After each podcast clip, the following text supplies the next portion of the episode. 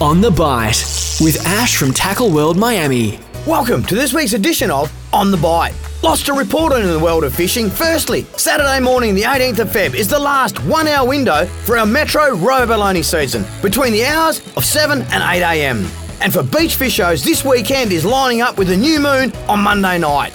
What this means is good strong tides that are peaking right on dark, providing excellent conditions for tailor, mulloway, pink snapper off our local beaches. Some good news for those chasing pelagic species with the deployment of more FADs during the week, with plans for two off Mandurah in the next week or two. All the coordinates can be found on the Recfishwest website. And speaking of game fishing, super excited to report yes, several marlin have been landed in the past seven days just south of Rotto. This time of year, the Leeuwin Current streams nice warm water full of bait and predators. And for the boats competing in this weekend's Perth Game Fishing Club's Marlin Cup, stay safe and good luck.